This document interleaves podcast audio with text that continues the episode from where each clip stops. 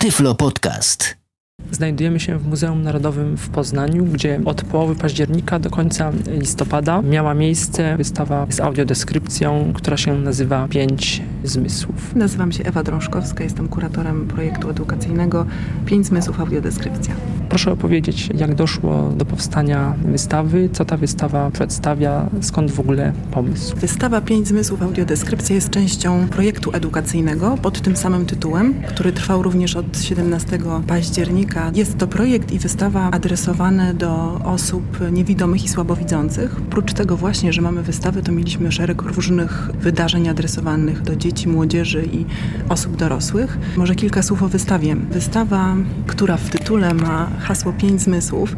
Jest wystawą szczególną właśnie z tego względu, że staraliśmy się, aby zgromadzone na niej dzieła pokazujemy blisko 26 obiektów, aby w jakiś sposób ich doświadczenie poszerzyć poprzez wrażenia zmysłowe. A zatem podzieliliśmy wszystkie obiekty na pięć takich grup, z których każda odpowiada jednemu ze zmysłów. I w tych grupach tematycznie staraliśmy się dobrać dzieła tak, aby one w jakiś sposób, najlepiej naszym zdaniem, obrazowały konkretne zmysły. A w ogóle skąd pomysł na tę wystawę? Jakie były kulisy? Wszystko zaczęło się od e, audiodeskrypcji, o której usłyszałam no pewnie ponad dwa lata temu już. I ta idea bardzo mnie zainspirowała i stwierdziłam, że warto byłoby zrobić coś związanego z audiodeskrypcją. I myśleliśmy początkowo o różnych e, wydarzeniach, które miały gdzieś w podtekście audiodeskrypcję. Natomiast tak szczęśliwie nam się udało to rozwiązać ostatecznie, że całość zyskała właśnie oprawę projektu edukacyjnego, który miał naprawdę wiele odsłon i myślę, że z tego względu jest ciekawy. Także początkiem wszystkiego była audiodeskrypcja. Pokazaliśmy głównie obiekty pochodzące tutaj z Muzeum Narodowego w Poznaniu. Z różnych oddziałów muzeum, bo mamy na przykład instrument, który pochodzi z Muzeum Instrumentów Muzycznych, mhm. ale też wypożyczyliśmy kilka obiektów, dosłownie kilka, między innymi kopię drzwi gnieźnieńskich, którą można obejrzeć, której można dotknąć, mhm. co ważne. A odnośnie tych obiektów poznańskich, to staraliśmy się też pokazać jak najbardziej różnorodne dzieła, zróżnicowane właśnie pod względem i stylu, czasu powstania. Także jest tam taki stylistyczny, można powiedzieć, miszmasz. Najnowsze dzieło, że tak powiem, to chyba jest właśnie instalacja, którą tutaj w tle być może będzie słychać później na nagraniu. Instalacja Izabeli Gustowskiej, bo ona pochodzi bodajże z 94 lub 5 roku. Także no mamy przekrój naprawdę duży. Myślę, że to wpływa na to, że wystawa jest po prostu interesująca, bo wspólnym mianownikiem nie jest tu właśnie jakieś tam kryterium stylu czy czasu powstania, ale właśnie zmysły. Z tego, co się zdążyłem zorientować, jeżeli ktoś sobie życzy, może otrzymać przewodnik e, audio i właśnie mieć audiodeskrypcję, jak również e, każdy eksponat jest opisany alfabetem Braille'a, tak? W Braille'u mamy tak zwane etykiety, mhm. etykiety tych dzieł, natomiast można posłuchać pełnego opisu już korzystając właśnie z przewodnika Audio Natomiast to jest też, myślę, ciekawa kwestia, że ta wystawa oczywiście, jak każda, ma swój katalog wydany w takiej tradycyjnej formie. Natomiast ponieważ mamy szczególnych adresatów tej wystawy, myśmy bardzo chcieli, zależało nam na tym, żeby ten katalog zaistniał również w formie odsłuchowej. I jest taki katalog na płycie ze wszystkimi tekstami, które się z tą wystawą wiążą. A jakie było zainteresowanie i oddźwięk na wystawę? No z ogromną radością muszę powiedzieć, że odzew był bardzo pozytywny do tego stopnia, że takie zwiedzania grupowe y, wystawy trwały właściwie na przykład w piątki, gdy muzeum jest czynne do 21, to do 21 godziny były tutaj grupy z przewodnikami, także no bardzo się cieszymy i zainteresowanie było duże, zwłaszcza pewnie wśród pedagogów, którzy tu przyprowadzali dzieci i młodzież, ponieważ ta wystawa była ogromną frajdą właśnie dla młodych zwiedzających, którzy tutaj mogli trochę pobuszować. Było mniej typowo niż zazwyczaj, gdzie trzeba tylko patrzeć, stać w pewnej odległości i nie można niczego dotknąć, nie można się ruszyć specjalnie. Natomiast tutaj było bardziej swobodnie, można było posmakować, dotknąć mhm. czegoś. Czyli właśnie nie tylko dzieci niewidome i osoby z innymi niepełnosprawnościami, tylko no, wystawa dostępna dla wszystkich, y, w tym bardziej niż zwykle właśnie dla osób z wadami wzroku. Myślę, że warto też podkreślić, że staraliśmy się, aby przestrzeń wystawy była tak zaaranżowana, żeby była ona komfortowa i tutaj właśnie świetnej rzeczy dokonał pan Marek Jakubowski z Owins, który zamontował takie specjalne bieżniki na podłodze,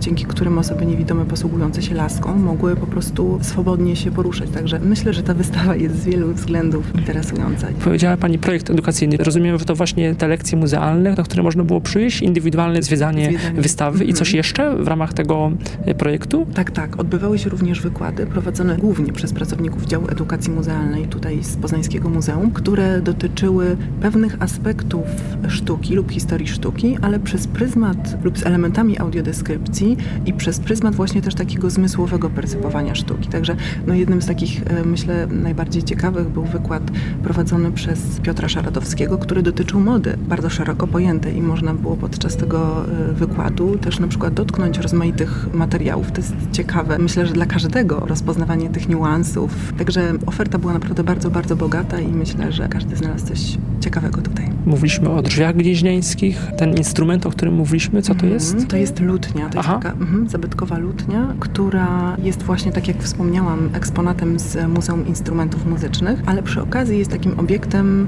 wykorzystywanym do celów edukacyjnych. A zatem u nas ona również ma taką rolę i myślę, że ogromną frajdą jest to, że można tej lutni po prostu dotknąć, spróbować wydobyć kilka dźwięków.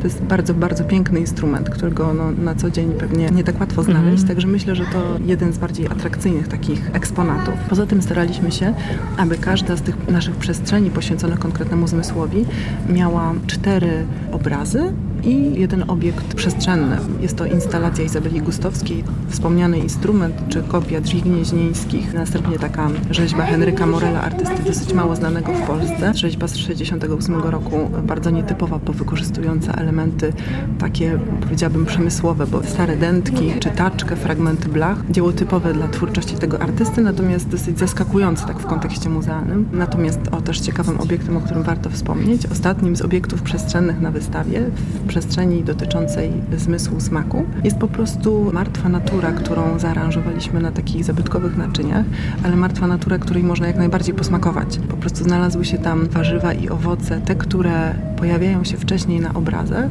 a zatem można nie tylko posłuchać, co tam namalowano, czy obejrzeć, co tam namalowano, ale też później doświadczyć jeszcze tego zmysłu smaku. Czyli wszystko. y, Smak, y, opisy brajlowskie, audiodeskrypcja. Jeżeli ktoś widzi, no to to, co widzi. Pełne spektrum doznań. Tak, tak właśnie staraliśmy się, żeby ta wystawa była po prostu interesująca, mówiąc tak dosyć kolokwialnie, żeby atakowała zmysły. Wydaje nam się, że właśnie taki sposób obcowania ze sztuką ma szansę zachęcić zwłaszcza tych młodych, przyszłych odbiorców do tego, żeby rzeczywiście odwiedzać muzea, bo dzieje się coś ciekawego. Tą wystawę organizowało muzeum, czy tylko muzeum było współorganizatorem? Muzeum jest współorganizatorem, tak. Wymienić też trzeba na pewno Stowarzyszenie Edukacyjne MCA z Poznania i firmę Modern One Production z Poznania, która była producentem tego przedsięwzięcia. Muzeum było w jednym ze współorganizatorów.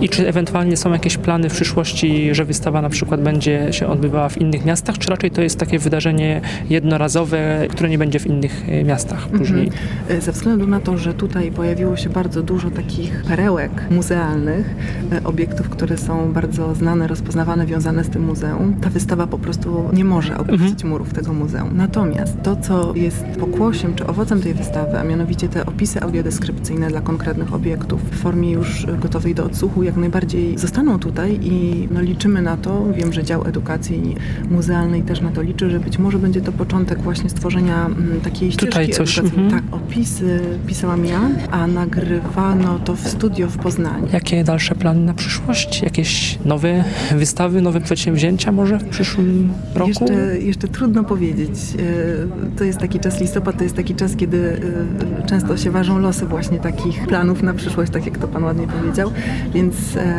jeszcze właściwie za wcześnie, żeby o tym mówić. Ja się bardzo cieszę, że tu w Poznaniu się udała e, i wystawa, i projekt, że, że miały taki pozytywny odzew. No i mam nadzieję, że audiodeskrypcja to będzie hasło coraz bardziej rozpoznawalne i że będzie coraz więcej wydarzeń związanych właśnie z audiodeskrypcją dla, dla osób niewidomych, słabowidzących. A proszę jeszcze na koniec powiedzieć, skąd udało się pozyskać finansowanie na Mhm. projekt i wystawę? Tutaj też źródła były różne, jeśli chodzi o finansowanie, ale bezsprzecznie takim głównym naszym zastrzykiem, który nam pozwolił realizować ten projekt, był grant z, z Ministerstwa e, Kultury i Dziedzictwa Narodowego. Był to Tyflo Podcast. Audycja współfinansowana ze środków Państwowego Funduszu Rehabilitacji Osób Niepełnosprawnych.